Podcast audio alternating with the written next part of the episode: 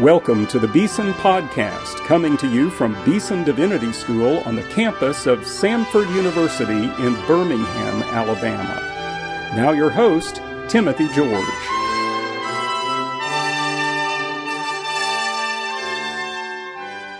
Well, we're here again for another Beeson Podcast. And today, my guest is Dr. C. Ben Mitchell. Ben holds the Graves Chair of Moral Philosophy at Union University in Jackson, Tennessee. He's also the editor of Ethics and Medicine and International Journal of Bioethics. Ben and I have been friends for a long, long time. And it's a pleasure, Ben, to welcome you to the Beeson podcast today. Well, thank you very much, Timothy. And not only do you teach at Union, I should say that for a number of years, I think 10 years, you taught at Trinity International University, and occasionally we've had you as a guest professor here at Beeson as well. So you've been active in shaping the lives and thinking of a new generation of students. Well, it's been a great privilege for me, and uh, I spent 10 years at Trinity, and before that um, at Southern Seminary in Louisville. So uh, my my heart and my passion are for helping students think Christianly about uh, moral and, and other uh, issues, and, and also especially for helping to equip pastors to uh, think Christianly about the issues that they face on a, on a day-to-day basis.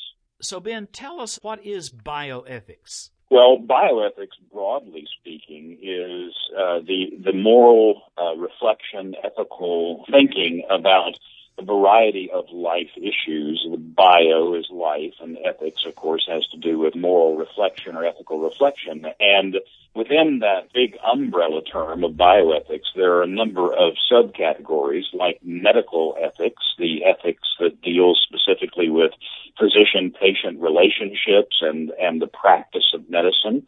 Animal ethics can be described sometimes as a uh, subcategory of bioethics because it deals with animal life and animal ethics and a whole range of issues. But these days, uh, when people talk about bioethics, they typically either mean medical ethics or they mean some of the ethics that has to do with the the developing biotechnological uh, issues, and and uh, maybe we'll talk about those a little bit. Yeah, and the and the journal that you edit, Ethics and Medicine, is kind of at the cross section of those uh, disciplines of life, right? It is. It's a peer-reviewed journal that's over 25 years old. A colleague of ours, Nigel Cameron, was the founding editor of the journal. It started in Edinburgh, Scotland, and migrated to the United States maybe probably over 15 or 17 years ago. Uh, it still has an international board, but its its aim is to bring together practitioners, medical practitioners, and others, and uh, Christian theologians, pastors, chaplains, a uh, wide multidisciplinary uh, team, and bring them together to think about what we're calling Christian Hippocratism, which means the Christian theological reflection about medicine seen through the, the lens of the hi- history of uh, medicine under the Hippocratic oath or the Hippocratic tradition. I guess I want to ask you what has changed in this field over the last, say, 20 years? I mean, ethics has been around a long time. Medicine's been around, as you were indicating, since the Greeks. Why now is this such a different and maybe uh, strained kind of relationship for us to think and talk about? Well, I wish we had about several days to talk about that, but let me let me let me just mention a couple of things along the way. First of all, in its original incarnation, medicine was viewed first of all as being for the patient's good, and secondly, um, was never to do harm. And so, under the Hippocratic Oath, for instance, physicians took a pledge that they would not uh, assist in an abortion or they would not mm. end the life of their patients in euthanasia.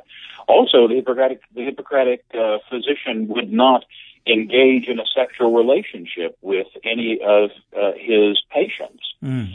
Today, most physicians in the country, in this country, do not recite the Hippocratic Oath any longer. And in those medical schools where an oath is still repeated, in almost no cases is it the original oath. In fewer cases uh, than than before, the prohibition against abortion does not exist. And uh, interestingly enough, in this day and, and age, none of the oaths that I'm aware of, at least, um, include the, the prohibition against a physician having a sexual relationship with a patient. So in those ways, the practice of medicine, at least its formal reflection and commitment to virtuous practices, the uh, profession of medicine has changed. And, and, of course, we've seen a sea change in the way doctors are perceived in our culture. We could talk a long time about that, but today doctors tend, this is not true of every physician, of course, but doctors tend to emphasize body plumbing more than they do virtuous practice. Uh, ethical practice. And uh, so many physicians are great scientists, but they wouldn't want you to look at them as models of moral behavior. Isn't the root of some of this uh, almost cataclysmic change that's happened in our own lifetime the devaluation and the de-defining of what a human being is? Say a little bit about that change and how do, how do we think about what a human is? Because physicians, uh, uh medical uh, science, deals with humans, right? So, what is a human? Medical science at least says that it deals with humans, but increasingly, medical science deals with things like lab values, or or patients are often identified by their disease. So that's the cancer patient, or that's the uh, appendicitis patient, rather than that's Mrs. Smith, the mother of two children, the wife of Mr. Smith, who lives down the road. And, and so you're right. Medicine as a profession and medicine as a science has tended more recently to almost dehumanize people and view them as either, as I said, either lab values or, or as their disease. The other area of medical ethics that is, is changing rapidly uh, that, that has to do with our understanding of what it means to be human is that there are all kinds of new medical technologies that are asking us to reframe our understanding of what it means to be human. For instance, um, cloning. That's one of those areas of medical science that's developing, that's asking us to, to um, rethink what it means to be a, a human being, an, a unique individual created in God's image and likeness. Uh, some areas that are, are changing our perception of what it means to be human are cyber cybernetics or the integration of human bodies with machines, and we could go on. Uh, uh, genetic engineering. Uh, uh, there are lots of areas of, of uh, and biomedicine that now ask us to rethink what it means to be human, and in in my view, at least, um, devalue humanity as uh, uh, the image of God, uh, uh, as as the Bible tells us that we are. Now, I know you've done some work on what we call transhumanism. Uh, what is transhumanism, and how should uh, Christians think about it? Yeah, this is a really good example of, of what I just uh, was talking about. Transhumanism is a philosophical and ethical perspective that argues that humans are transitional beings on their way to being something other than human, and and usually the the goal is to be post-human. So your listeners will know about post-modern and post-Christian, and uh, they're they're suggesting that we need to um, rid ourselves of the frailties of our biological mortal bodies and enter some new phase of humanity that doesn't require bodies at all. And so it turns out transhumanists tend to loathe the human body and human finiteness and long for an immortality uh, a, bodiless existence that can be achieved through emerging technologies. You know, this sounds so much to me like uh, Gnosticism in the early church. They disparaged the body. They wanted to be reunited with the divine in some kind of uh, cosmic way, but without uh, the messiness of having to deal with the limitations of being a human in this world. Well, I think there are huge parallels. In my view, the transhumanism combines Gnosticism with a kind of utopianism and sees technology as the Messiah. Technology is going to be the means to help us achieve immortality and to release us from the confinement uh, to the body. Uh, you've uh, contributed to a book called Biotechnology and the Human Good. Speak about biotechnology uh, is it necessarily something that has to be done in a dehumanizing, transhumanizing way? Or can it be used in a positive, constructive sense from a Christian point of view? Biotechnology can be um, used for good or evil. But there are lots of wonderful biotechnology today that we rely on every day in our lives. Genetic science, microbiology, there are lots of biotechnologies that, that help us and that, that bring healing and restoration to human beings. What has happened in some areas of biotechnology with the transhumanists is that biotechnology has become a tool to help uh, help us achieve our desires. And as we all know, this has a long history from Augustine and, and before even, but um, we are desiring beings, and those desires can either be ordered desires, that is, desires that are consistent with both the nature of God and His will and uh, human flourishing, or those desires can be disordered desires, sinful desires, and biotechnology can can be taken in, into the area of disordered desires pretty easily, I think, especially in the era in which we live, where technology seems to be the trump card or the answer to every problem. Yeah. I mentioned at the beginning of our podcast that you uh, are a professor at Union University in uh, Jackson, Tennessee, and your university recently, I think within the last year or so, began a new journal called Renewing Minds. It's a wonderful contribution, I think, to the discourse uh, Christians ought to be having on lots of different uh, issues of, of life and thought. Uh, and one of the articles is by you in a recent issue called The Future of Sex. I want to ask you to tell us a little recap of what you were saying there because I think you were making a very important point related to both sex and procreation and how they're very often reduced in our uh, current climate to a matter of personal desire and fulfillment without seeing it connected uh, to a wider goal or end. Yes, well, I, I began that uh, article uh, with a kind of thought experiment, a little fictional tale, um, but not so fictional as to be um, science fiction much longer. And it begins with a, an image of, of two people, a man and a woman, who are in a clinic and they are meeting their baby for the first time. Uh, but this baby is not in, in any woman's uh, womb. Uh, this baby is in an artificial uh, uterus. Uh, and, and artificial uterus technology is being developed now so that it would allow someone to develop uh, either an animal or a human baby uh, from conception uh, to to birth. And so the images of a couple who are meeting their child in the uh, clinic, um, uh, uh, touching the uh, artificial uterus, and my image is a portrayal of a couple who, by many lights today, would be seen as be, doing a good thing. They're bringing a, a, a new life into the world. It's an extraordinarily pro-life kind of kind of activity. They're bringing a new life into the world. And because of this technology will allow you to even bring more than one human being into the world at the same time, um, it could be viewed as being extremely pro-life because you might bring bring four, five, six, seven children into the world through the uh, artificial uterus. Just uh, sort of a, uh, it might become a kind of normal course of, of events to to use this technology. And my my thought experiment uh, was meant to ask us um, if that is a humanizing or dehumanizing way to think about reproduction.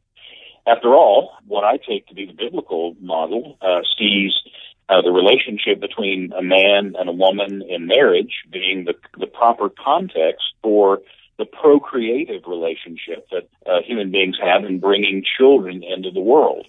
But if desire is all that's necessary and any any means to achieve a good desire is acceptable, then could be nothing wrong with artificial uterus technology, even if it's just for the sake of convenience. Uh, a couple decides that they don't they don't want to ha- have the wife uh, stop working, or she doesn't want to have the inconveniences of pregnancy.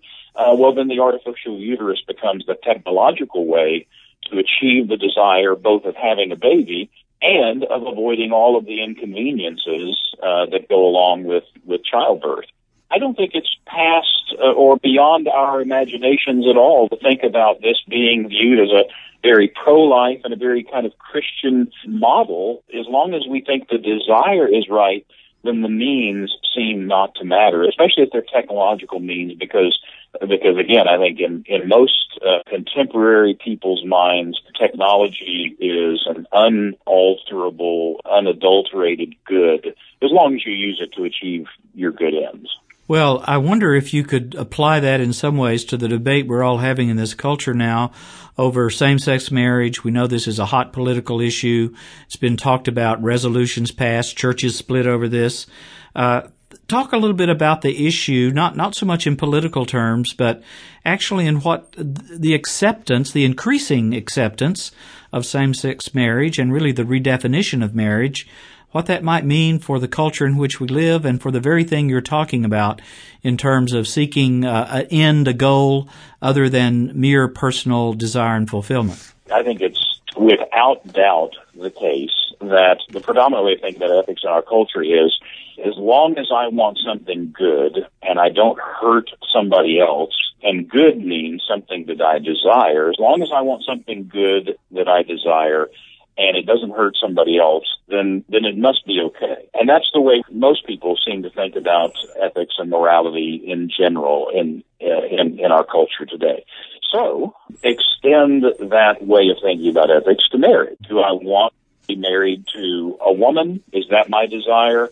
as a man, well, then that's fine. Uh, do I want to be married to another man? Uh, well, that's got to be fine because as long as that man is consenting to, it can't possibly be hurting anybody else. And if and if I want to be married to multiple partners, a polyamorous kind of, of situation, I want to be married to multiple partners. Well, what could be wrong with that as long as it's you know we have consenting adults and and it doesn't harm anybody else? And there, there can't be anything possibly wrong with that because again, satisfaction of desires without harming other people seems to be the, the one kind of litmus test that we have, have held on to for making ethical decisions. So I think you're exactly right to suggest that the debate we're having about traditional marriage is a debate about whether or not uh, someone's personal desires could possibly be inconsistent with the common good, the good of everyone. And I, I think that's where the debate is being played out. And those of us who champion traditional marriage are saying, uh, not only for biblical reasons, but also for human flourishing, the common good is best served by preserving the marriage relationship between one man and one woman, from which relationship children are given as a gift. I'm glad you mentioned that last point because when you're talking earlier about as long as you don't harm anyone, very often uh, I think the question of the next generation is completely ignored and what impact this will have on children and children to come and future generations.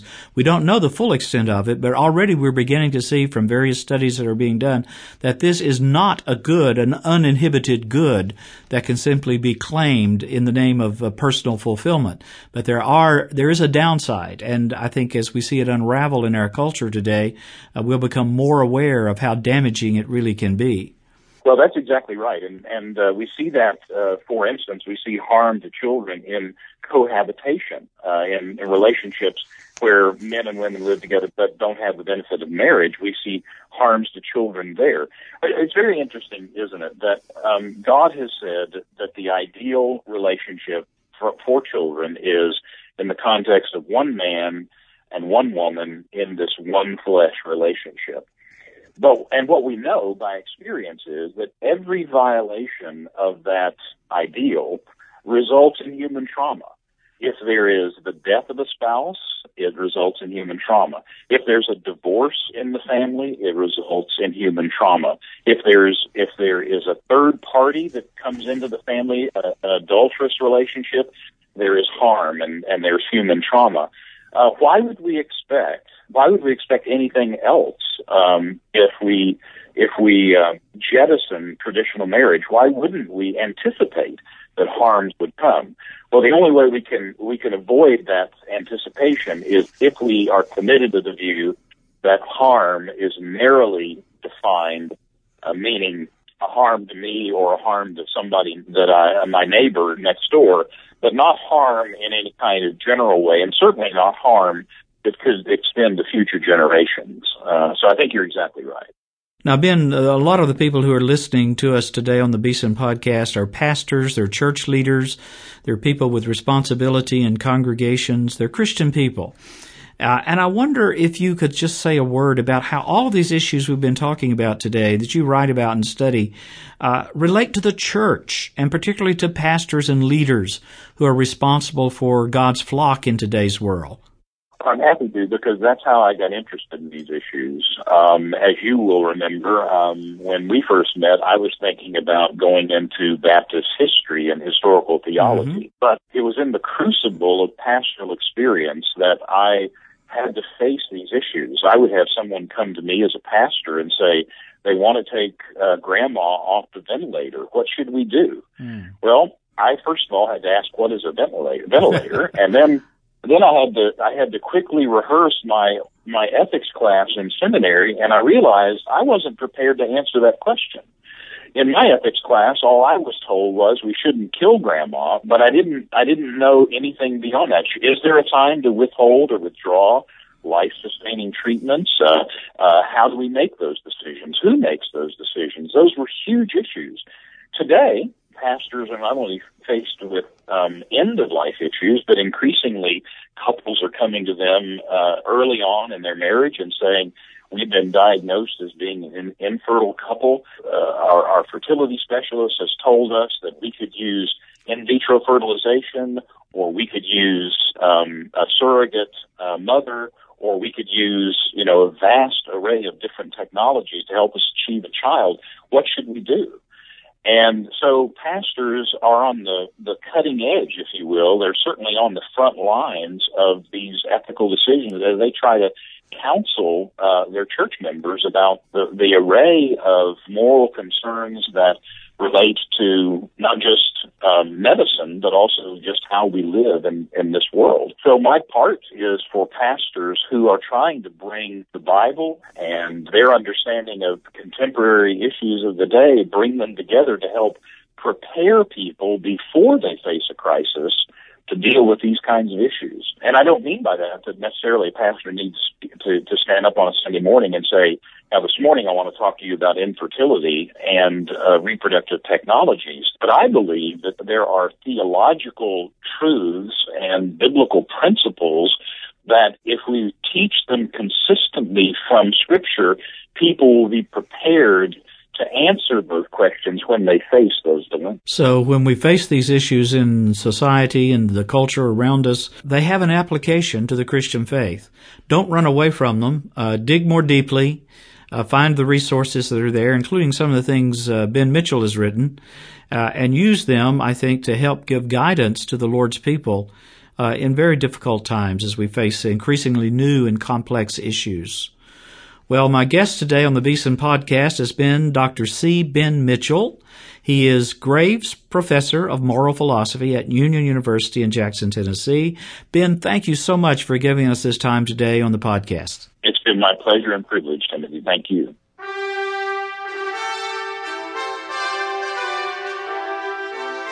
You've been listening to the Beeson Podcast with host Timothy George. You can subscribe to the Beeson Podcast at our website, beesondivinity.com.